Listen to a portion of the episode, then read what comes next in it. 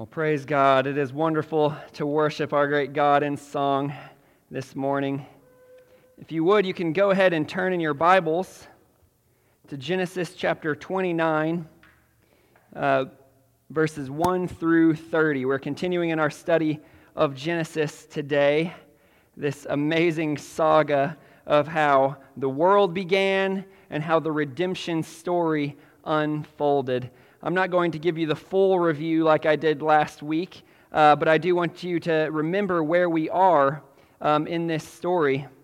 We've seen Abraham, we've seen his son Isaac, and then now we come to Jacob. Jacob was the younger brother who, who uh, robs his brother Esau more or less of both his uh, birthright and the blessing that he, uh, certainly the blessing that he, he um, was meant to get and so we see uh, Jacob is now fleeing for his life.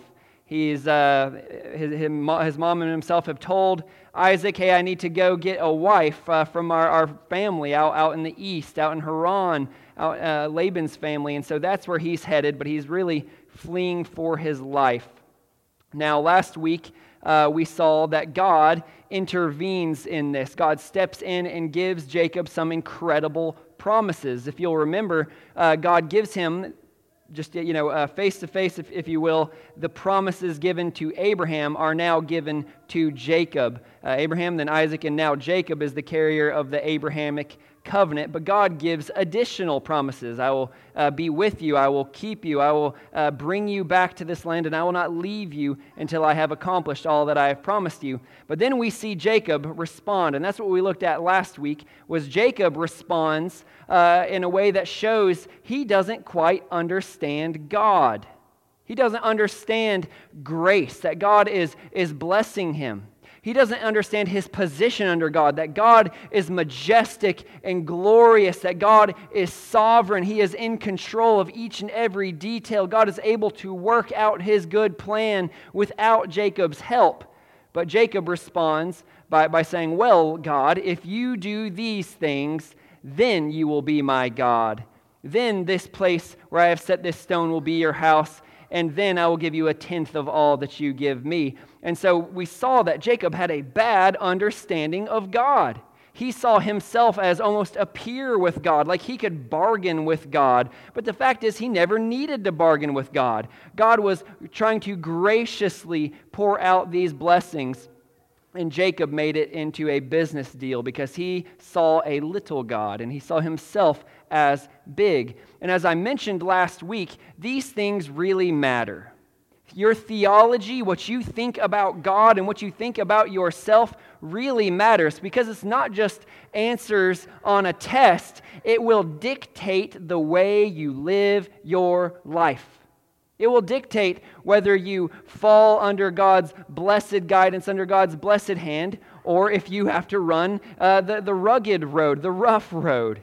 It will dictate whether or not your life is actively worshiping, actively glorifying God, and actively enjoying God. It really will. Your theology really matters. So last week we saw that uh, Jacob has this bad theology, and so he leaves that um, vision and conversation that he has with God and continues on his trip. And so now we're going to see how his life continues to unfold here in Genesis 29, verses 1 through 30. So let's read that together. Genesis 29, verses 1 through 30. So you just had that scene of, of uh, God speaking to him and him responding. We come here, verse 1. Then Jacob went on his journey and came to the land of the people of the east. As he looked, he saw a well in the field, and behold, three flocks of sheep lying beside, lying beside it. For out of that well the flocks were watered. The stone on the well's mouth was large. And when all the flocks were gathered there, the shepherds would roll the stone from the mouth of the well and water the sheep, and put the stone back in its place over the mouth of the well. Jacob said to them, My brothers, where do you come from? They said, We are from Haran. He said to them, Do you know Laban, the son of Nahor? They said, We know him. He said to them, Is it well with him? They said, It is well. And see, Rachel, his daughter, is coming with the sheep. He said, Behold, it, behold, it is still high day. It is not time for the livestock to be gathered together. Water the sheep and go, pasture them. But they said, We cannot until all the flocks are gathered together and the stone is rolled from the mouth of the well. Then we water the sheep. While he was still speaking with them, Rachel came with her father's sheep, for she was a shepherdess. Now, as soon as Jacob saw Rachel, the daughter of Laban's mother, uh, mother's brother, the sheep of Laban, his mother's brother, Jacob came near and rolled the stone from the well's mouth and watered the flock of Laban, his mother's brother. Then Jacob kissed Rachel and wept aloud. And Jacob told Rachel that he was her father's kinsman and that he was Rebekah's son. And she ran and told her father. As soon as Laban heard the news about Jacob, his sister's son, he ran to meet him and embraced him and kissed him and brought him to his house. Jacob told Laban all these things, and Laban said to him, Surely you are my bone and my flesh. And he stayed with him a month. Then Laban said to Jacob, Because you are my kinsman, should you therefore serve me for nothing? Tell me, what shall your wages be? Now Laban had two daughters. The name of the older was Leah, and the name of the younger was Rachel. Leah's eyes were weak, but Rachel was beautiful in form and appearance. Jacob loved Rachel, and he said, I will serve you seven years for your younger daughter Rachel. Laban said, It is better that I give her to you than that I should give her to any other man. Stay with me. So Jacob served seven years for Rachel, and they seemed to him but a, seemed to him but a few days because of the love he had for her. Jake, then Jacob said to Laban, Give me my wife, that I may go into her, for my time is completed. So Laban gathered together all the people of the place and made a feast. But in the evening he took his daughter Leah and brought her to Jacob, and he went into her. Laban gave his female servant Zilpah to his daughter, his daughter Leah to be her servant. And in the morning, behold, it was Leah. And Jacob say, said to Laban, What is this you have done to me? Did I not serve you for Rachel? Why then have you deceived me? Laban said, It is not so done in our country to give the younger before the firstborn. Complete the week of this one, and we will give you the other also in return for serving me another seven years. Jacob did so and completed her week. Then Laban gave him his daughter Rachel to be his wife. Laban gave, gave his female servant Bilhah to his daughter Rachel to be her servant. So Jacob went into Rachel also, and he loved Rachel more than Leah and served Laban for another seven years. That is God's word. That's what we will study today. Let's, let's pray and ask God to help us. Father God, we come to this text desiring to hear from you. And God, we see uh, this kind of tragic scene unfold before us. And Lord, we want to learn from you. God, I pray that you would help all of us in this room today to, to hear from your word, to see it uh, in our Bibles. God, these principles that you lay before us, these examples that you lay before us, that we might walk in the good ones that are pleasing and faithful to you and reject those that are dishonoring and faithless toward you. Lord, I pray that you would do this all for your glory and our joy. In Jesus' name, amen.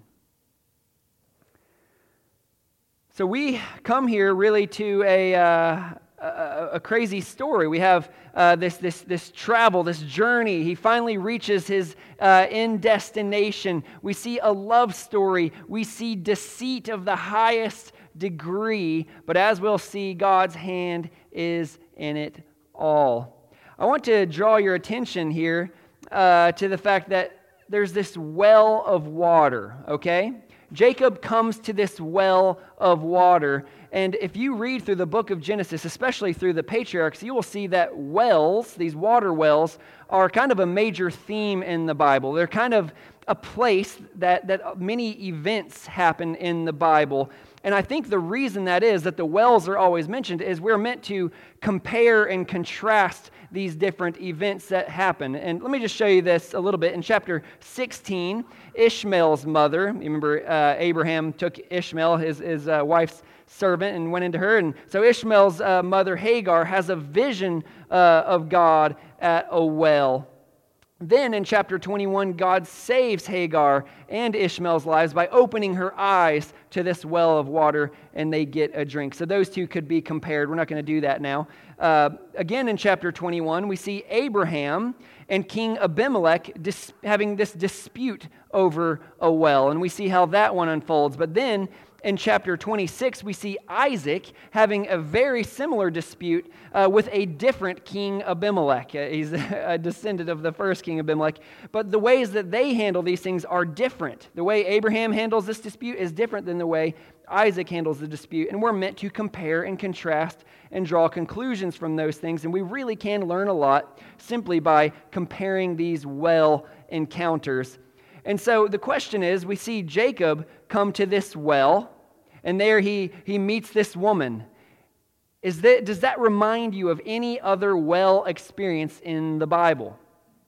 Well, it really should remind you of what happened just a few chapters back in chapter 24 we see Abraham's servant, this is Abraham's servant, is sent over to the very same area out to the east to, his, his, uh, to Abraham's family, his kinsmen, to find a wife for Isaac. Do you remember that? And he comes up to this well, and that's where uh, he meets Rebecca, and there, there's just all these great things that happen. But this is just so similar now we see Jacob headed over to the east, and he finally gets there, and then he comes to a well, and this is where he meets Rachel. And we are meant to compare and contrast these two well scenarios. And I think there's a lot we can um, drag from it, because I mean, the, the, similarities are stunning if you, if you read the full passages uh, back to back. But it's really the differences that should catch our eyes. It's the differences between these two well experiences. So before we look any more at chapter 29, I want to show us a little of what happened there in chapter 24 so that we can, you know, adequately compare them and contrast them. So just looking at chapter 24 verses 10 through 14, again Abraham has sent this servant to go find a wife uh, from from from uh, out east. And so he's going and we see here verse uh, 10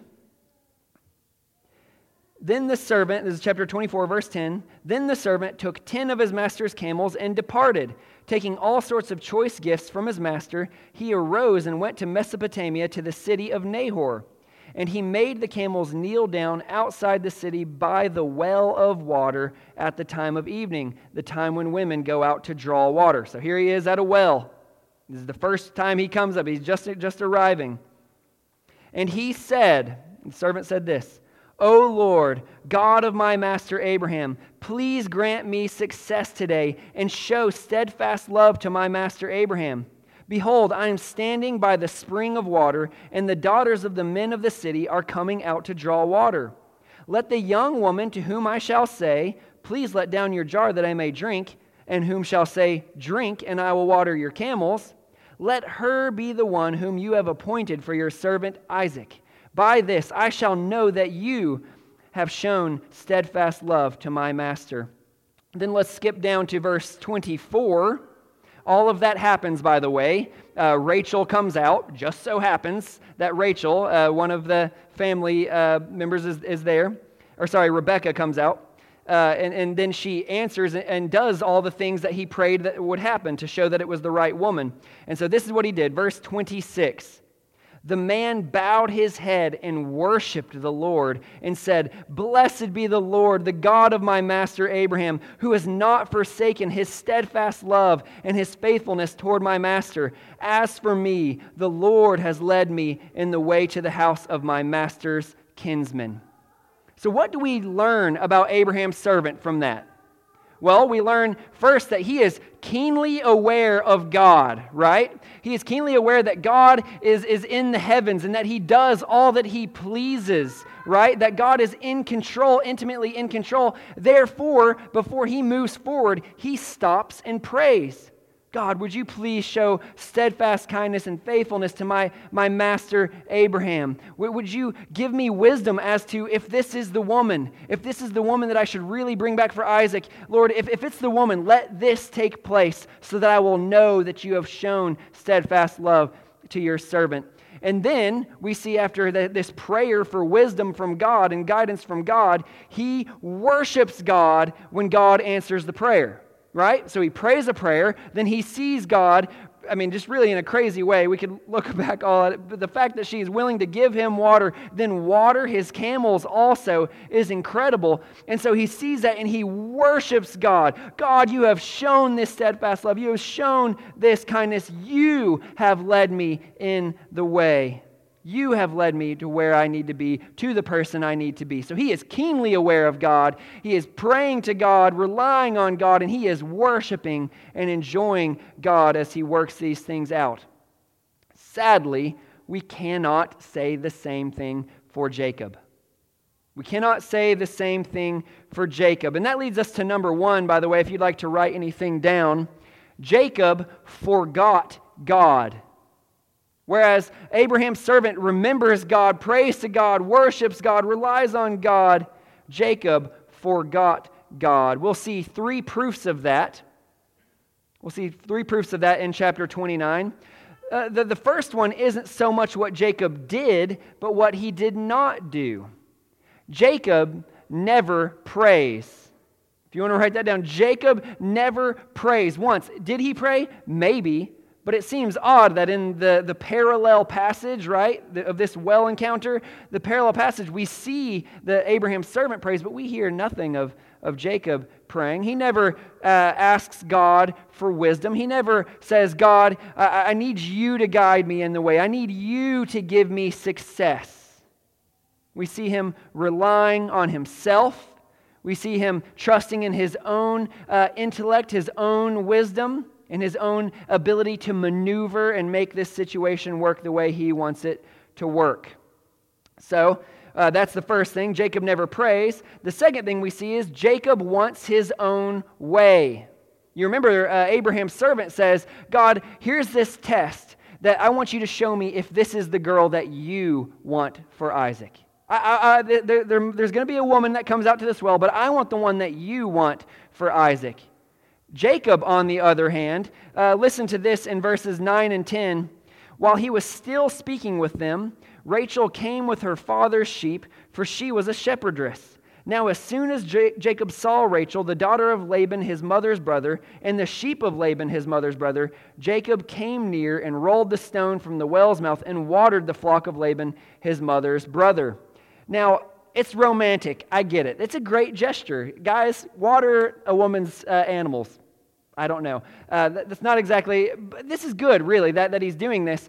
But here's what I see is this guy who never prayed, never asked for guidance, he is now the one trying to make his way happen. Think about this. The test that Abraham's servant gave, uh, asked God to fulfill, was that this woman would not only give him a drink of water, but that she would water his animals. You remember that? That she would water my camels. Here we see Jacob is the one, he doesn't give her a drink of water as far as we know. Maybe he did. But it's Jacob who goes and waters her animals. He's not waiting for God to show a sign. He's forcing the sign. Does that make sense? He's forcing this relationship to happen. He's saying, basically, in effect, this is the one I want, and I'm going to make it happen. Again, we don't see him consult God at all. Lord, is this the one? Is, is this the one that I should marry, that I should unite myself with? No. He just takes action. He takes uh, initiative, which again can be a good thing, but it is not a good thing when we are overstepping God. And we're supposed to be comparing this that He does the thing that the woman was supposed to do in, uh, in the last you know, event, well event, to show that she was the right one.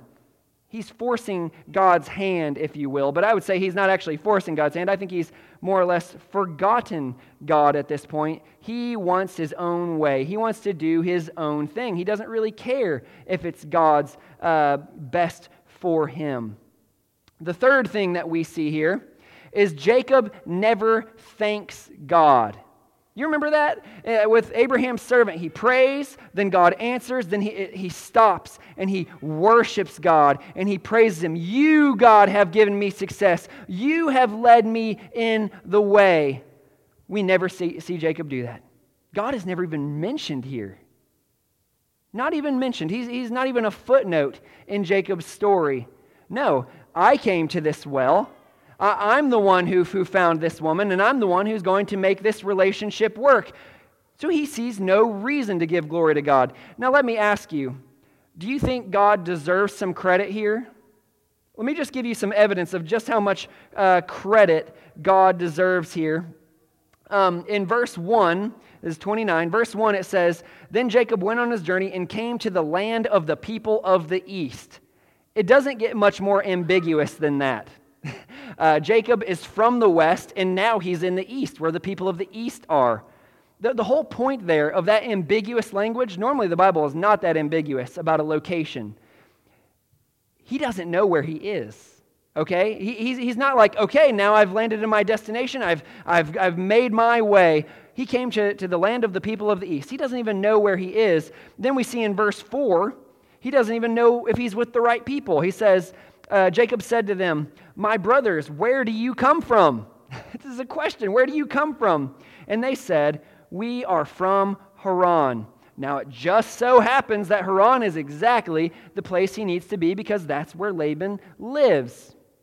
So, that's our first uh, indication that God is working here. God has led him to the right area and to the right people, okay?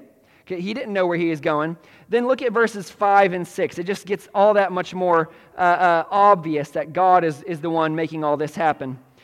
He said to them, Do you know Laban, the son of Nahor? They said, We know him. He said to them, Is it well with him? They said, It is well. And see, Rachel, his daughter, is coming with the sheep.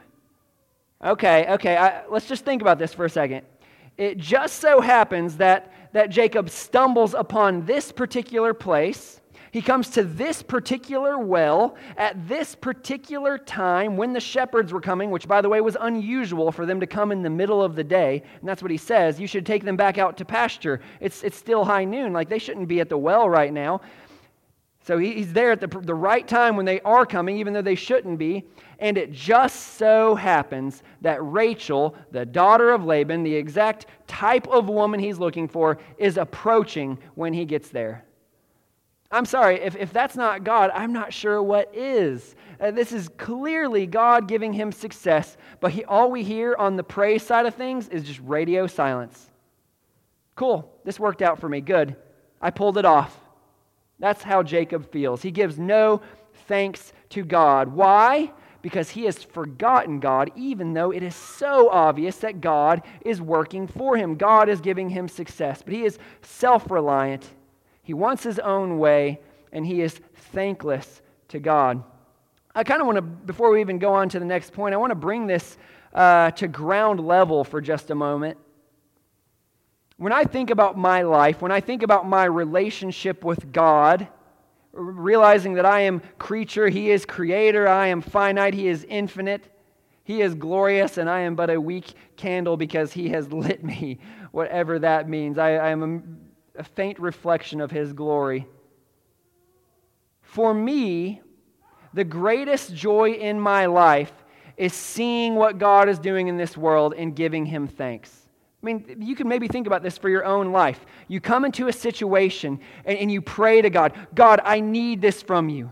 God, I, I, need you to mend this relationship. I need you to, to help me with this thing at work or school or, or in my family. God, I need you to, to work out this financial situation. I, I need you. And then you see God answer in miraculous ways, maybe not miraculous in the way we might think of, you know, and then a million dollars just shows up in your bank account. That's not what I'm talking about. But you say, man, at the perfect time, I showed up at the perfect place right when this person was there, and all these things, these problems kind of melted away. And in that moment, we get to say, Thank you, God. God, thank you for, for working for me. Thank you for doing this in better, greater ways than I had even asked for, better ways than I could have even imagined on my own. And we get to glorify God and worship God in those moments. And I'm telling you, if you don't get to do that, you are missing out on one of the greatest things in life. And let me tell you, you are missing out on the thing you were created for. We were created to acknowledge, to rely upon, and to glorify the God of the universe. And as we do that, we are finding our deepest, most fulfilling, most satisfying joy. And Jacob missed out on it. Again, we read these verses, and, and from our perspective, we say it's so obvious that God led him there. It's so obvious that God brought Rachel there. This is incredible. But he doesn't even see it. He doesn't get the joy of worshiping God. Is he maybe happy? Yeah, sure, he's happy. He found a, a pretty girl. Cool. But he missed the greater joy of glorifying God for that good and perfect gift. Do you understand that?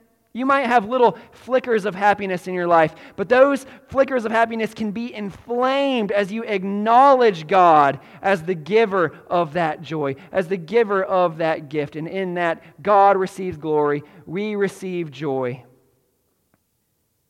But that, that's kind of my question for you. Do you, so you remember in the last chapter, Jacob set up a pillar to God. He consecrated it with oil, and you know, and he talks with God, and now he walks away from that and completely forgets about God. I wonder how many of us do the exact same thing. We build our little pillar, we go to church, we attend our small group, we say our perfunctory prayer before meals, right? But then we live our normal everyday life as though God doesn't even exist. I know I do it, but it's sin. It's robbing God of the glory he deserves, but it's also robbing us of the joy God desires us to experience. We want our own way, but God has a better way. We want uh, to rely on ourselves, but God is the only one to be relied upon. We want to pat ourselves on the back, but God deserves all the thanks and all the glory. Proverbs 3, verses 5 and 8, you know these verses, say this Trust in the Lord with all your heart, and do not lean on your own understanding. In all your ways, acknowledge him, and he will make straight your paths. Be not wise in your own eyes. Fear the Lord and turn away from evil. It will be healing to your flesh and refreshment to your bones. Does life seem joyless? Does life seem flat? Are you always having to look for the next little high, the next little happiness, the next thing that you think will fulfill you? Let me tell you trust the Lord with all your heart. In all your ways, acknowledge Him. Fear the Lord. Turn away from evil, and it will be healing to your flesh and refreshment to your bones. Too many of us are like Jacob and we forget God. Now, Jacob, by the way, isn't thinking, you know what, I'm just going to ignore God. He's not making that decision. But what the decision he is not making is, I'm going to acknowledge God. He, it's what he's not doing that, that counts. He's not acknowledging God, and that is what we must do acknowledge God in all our ways. So we see this about Jacob. He's missing out on, on this greatest responsibility and greatest privilege of worshiping, glorifying, and enjoying the God of the universe because he has forgotten him. But thankfully, here's where, where things turn a little bit God is not done with him. Thankfully, God is not done with him because, I mean, it had been real easy for Jacob to think, I've done it. I, have lived a self reliant life and I've pulled it off. I, have done wrong things. I've swindled my brother. I've lied to my father, and it worked. I got the birthright. I got the blessing. Now I'm going to get the girl, and I'm going to live happily ever after. What would I need God for? But God is not going to make it so easy for him. That's number two. Now we see God's grace. God complicates Jacob's courtship. I don't know if people still use the word courtship these days, but I'm using it courtship, his dating relationship, whatever, his love life. God complicates Jacob's courtship. He does not make it so easy on him that he can continue and not acknowledge God. I will say that things don't turn right at the end of this chapter. Jacob does not all of a sudden become a faithful man, but God is working on him. So let's look at all the ways God is working on him. The three ways God complicates things for Jacob. And these are just glaring uh, in, in this passage. But what I want you to notice is not only does God complicate things for Jacob, there's a poetic justice to each of the complications. Jacob has committed a crime of faithlessness, and God uh, repays him in kind, right? The, the, the, the punishment fits the crime, if you will, uh, but God is using it for his good. So let's look at those three ways that God complicates things for Jacob. First, Jacob becomes a servant. Jacob becomes a servant. Now, you likely remember that Jacob had kind of uh, mistreated his brother Esau. And if you think about it, Esau was the firstborn in a patriarchal, very wealthy uh, family, literally the patriarch, uh, pa- family of patriarchs, these, these uh, leaders of God's redemptive plan. And he was to be the firstborn with the blessing and with the rights and uh, I don't want to go too much into this, but the firstborn, in that day especially, uh, they would carry on the, the, the, the, name, the family name, if you will, and they would be in authority over the rest of the family that would live in camp with them. They would be uh, boss over the family enterprise. So Isaac had many flocks and all this wealth, and so he would uh, become, uh, Esau was to become the boss over that and they were even expected to lead the family spiritually. So Esau was at one point, you know, set to be the leader, and he's already living in a patriarch's house, so he's being served, I can tell you that. But Jacob takes that away from him. He takes away the birthright, he takes away the blessing. In effect, he demotes Jacob to the position of a servant. But in addition to that, we see Esau um, in addition to Esau, Jacob actually demoted God in the last chapter. He made God a servant.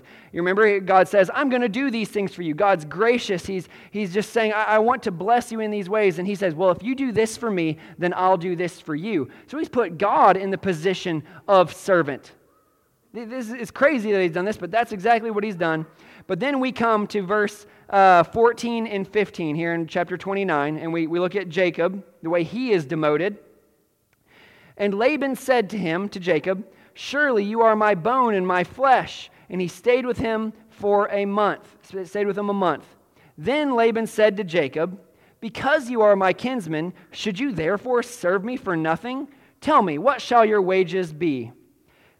Now, that may sound generous to you. Laban saying, Oh, since you're my kinsman, I'd like to pay you for your service. It's not generous. It's not generous. It is what Laban is basically saying is, you've been here for a month. It's time for you to start earning your keep. It's time for you to start paying your own way. There's no free ride here. You're not going to just bum off uh, uh, Uncle Laban. It's not the way it's going to work. Now, think about this. Remember Abraham, how he had taken Lot under his wing when they left uh, Ur of the Chaldees? And they, they're, I mean, he had supported him and helped him. But no, Laban says, you know what? You're, if you want to stay here, you can work for me and, and I'll pay you. This is not generous.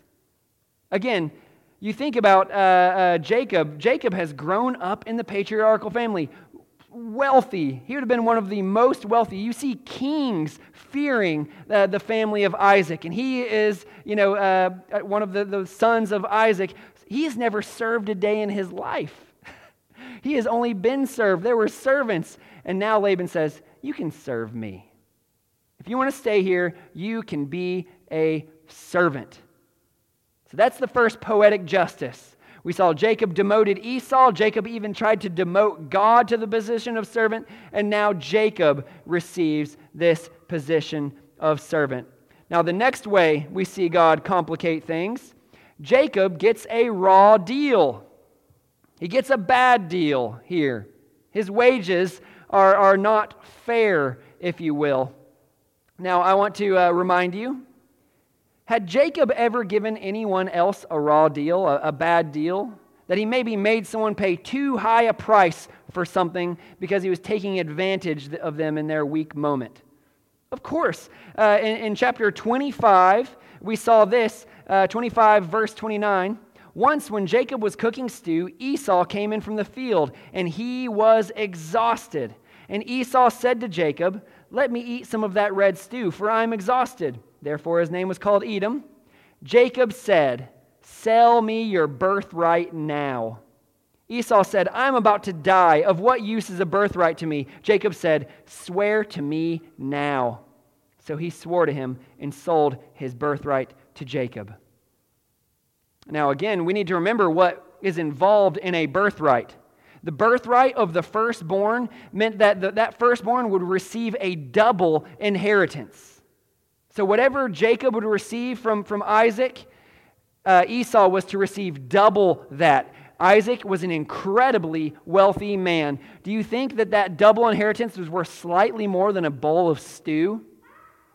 I mean, you think about that. A little Campbell's, uh, you know, can of stew that ends up, you know, we look at it and it's like, oh, 1973, I should probably get rid of that one. You know, like we don't even care about these things. They're, they're, they're cheap.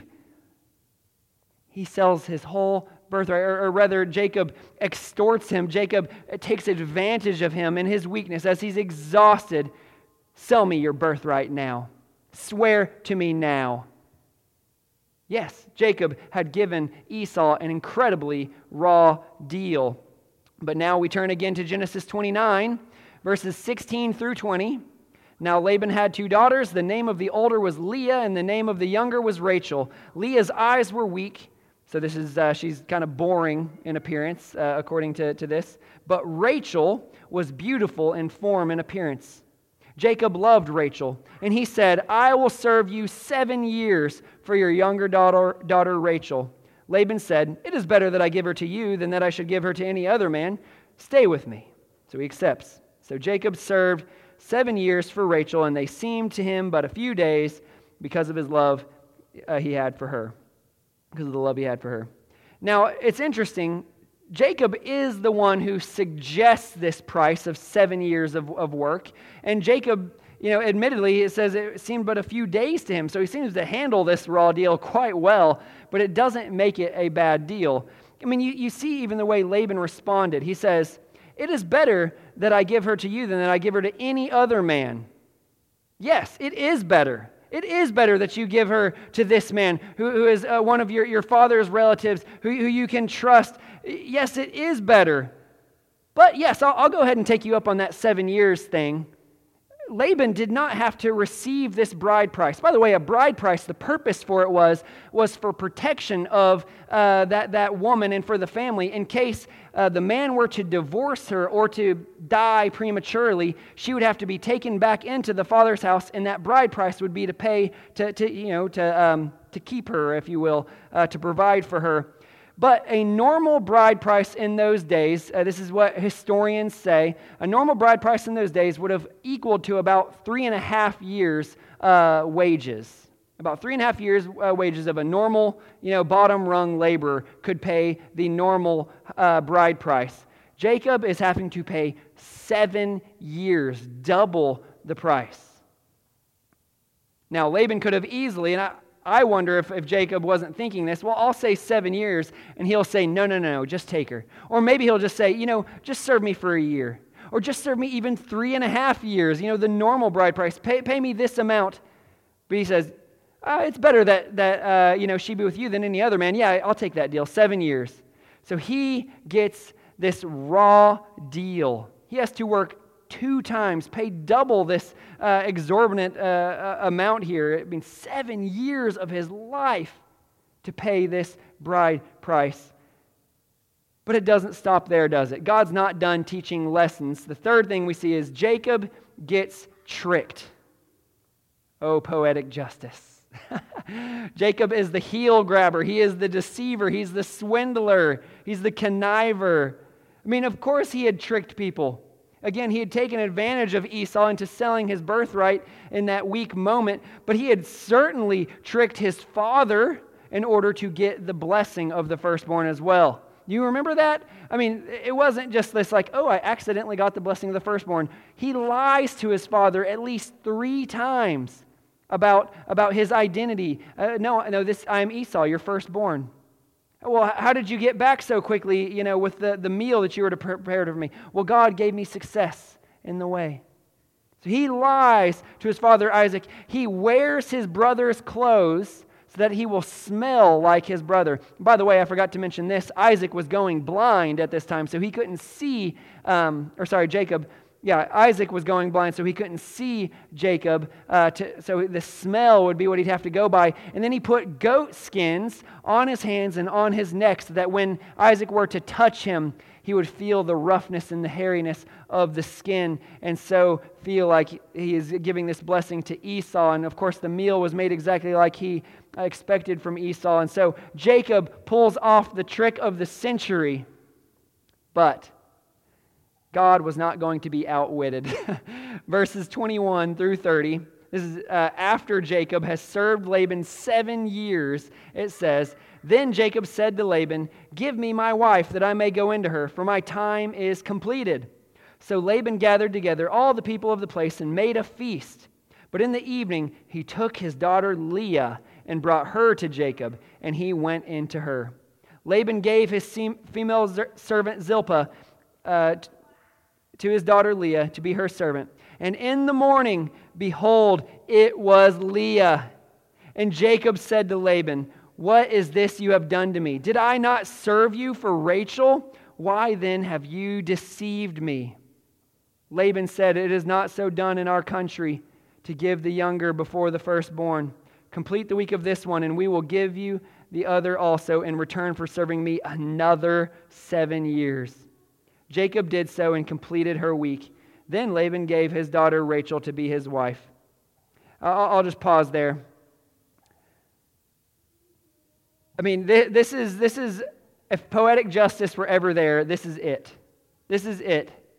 Because Jacob is getting tricked in almost the same way, even as he had tricked Isaac. You think about it. Isaac's eyes were going dim and he clothes himself with his brother's clothes and clothes himself uh, with, with these animal skins and he, he, you know, he lies blatantly to his father. And here we see uh, may, maybe three ways Laban uh, deceived Jacob here. First, he knew that Leah would be wearing a veil. So, in the same way, uh, Jacob covered himself with, with Esau's clothes and with this uh, goat skin, Leah is covering her face. Remember, it's her eyes that were dull. that was her most striking or not striking feature. Well, those eyes are covered by a veil. Laban knew that. Second, he waited until evening, until darkness, to give away the bride. So while Isaac had darkness in his eyes because of blindness, Laban waited for literal darkness so that he couldn't recognize which uh, which daughter it was. And then Laban had thrown a feast, and I'm betting they served more than food and water. uh, I, I, am betting that uh, Jacob is a tad sauced up here. He's not a stand up fellow from what we see here. So it is most likely that at his uh, wedding feast, he's uh, tipsy at, at least and, and drunk at worst. And so he doesn't recognize that he is uh, taking the wrong daughter as his bride. And Laban knew that. Laban is the one who threw the feast. I can just imagine him here, let me fill your glass, Jacob. Laban is tricking him in almost the same way as Jacob had tricked his father. And oh, the ramifications. Seven years of his life, and now he has this wife that he did not even want in the first place. And we'll talk next week about how Leah is brought in the mix there, and she's a, a victim here. But of course, Laban makes some lame excuse. Oh, that's not how we do things around here. It's not, it's not customary for us to, to marry the younger before the firstborn, blah, blah, blah. But you can still have Rachel. You can, you can still have her. You know, we'll go ahead and give her to her, to you now after you finish the week. They had a customary week, kind of a, a honeymoon, if you will, uh, a week. And then, then he was going to give Rachel to him, but then you can serve me another seven years of your life. Jacob was tricked. Everything looked like it had worked. Jacob could be faithless to God. He could think little of God. He could rely on himself rather than God. He could think only himself rather than God. He could trick people. He could walk in whatever sin he wanted, and things were going to work out okay for him. But God loved him more than that. Do you understand that? These complications are not God's hatred, they are God's kindness, they are God's grace. This poetic justice, the, the, the very way that, that his sins come back upon him, is so that he'll see, wow, I have done all these wrong things and it doesn't work out. Sin does not pay. It may pay for a season, but eventually we will reap what we have sown. God will not be mocked. But God is graciously, and I'm thankful for this, God is graciously making him aware of his sin, aware of, of his uh, foolishness, really, for not trusting him, for not relying on him, for not worshiping him. Everything gets very messy for Jacob. Very complicated. That's a complicated courtship. Some of you might have, you know, been off and on with, with uh, you know, your girlfriend or your boyfriend, and then finally get married. Yeah, Jacob worked 14 years for Rachel after being tricked. I mean, that's a complicated uh, courtship.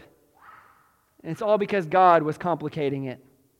Again, uh, this isn't his light bulb moment, but God is scratching away at his hard heart. God is, is, is pushing on it. God is softening it. And he's having to do it by putting him under his thumb and making him feel pain, making him feel pressure. And I want to ask you today how complicated is your life going to have to get?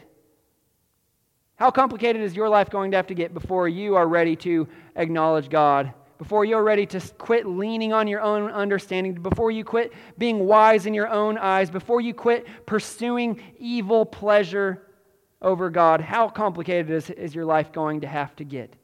Now, this is what I think is beautiful. Um, in the end, if you, you know, uh, keep on going, God does, uh, I believe, um, you know, change uh, Jacob's heart. God does fulfill all his promises. God does give him children. God does give him a nation. God does bless all the nations through him. God does even bring him back to his father's house. But man, what a bumpy road. Why did he have to walk such a bumpy road? God was faithful, yes, but man, he had to eat dirt the whole way. He had to eat dirt the whole way because he couldn't just trust God and walk faithfully with Him. So, again, I ask you, how complicated is your life going to have to get before you just bow the knee and say, okay, I'm done.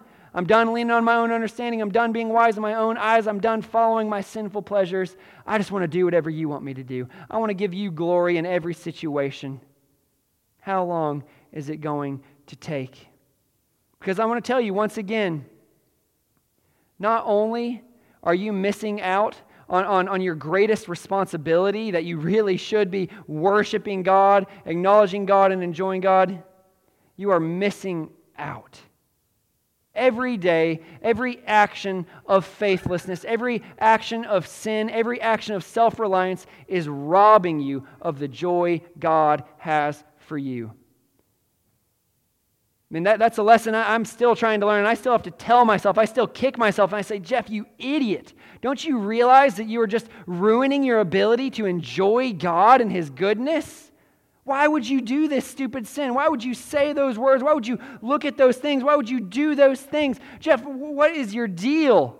You are robbing yourself of this great plan, great life God has for you. I remind you, God's not looking to make our lives cushy, but He's looking to make them joyful as we trust Him, as we worship Him. And we need that to be echoing in our ears. Not only am I missing the responsibility God has given me as a human being, as a creature, to glorify Him, but I am missing my great privilege of enjoying Him every day of my life, every moment. But here's the beautiful thing God wasn't done with Jacob, and God isn't done with you. I wish Jacob had, had bowed the knee sooner. I wish he would have given in sooner. But God continues with him. Maybe that's you. Maybe you're in a complicated position. Maybe you're in a painful position. Maybe you're contemplating going your own way. And I'm just going to tell you, it's going to get painful. Maybe you're still truly saved and going to try to walk in rebellion, but let me tell you, God's going to draw you back and it's not going to feel good. Don't, don't go through it. Don't go through it. Fulfill your responsibility and enjoy your great privilege.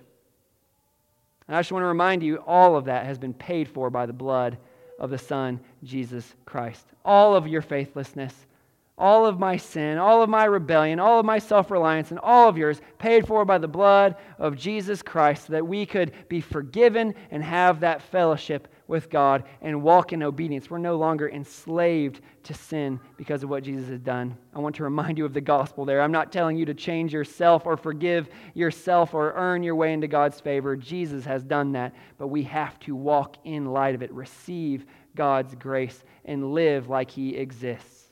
Let's not forget God the way Jacob did. Let's pray. Oh, Father God, I wish I didn't see myself in Jacob's story so much, but I do. I confess that I so often forget you, though you deserve all the glory and all the attention.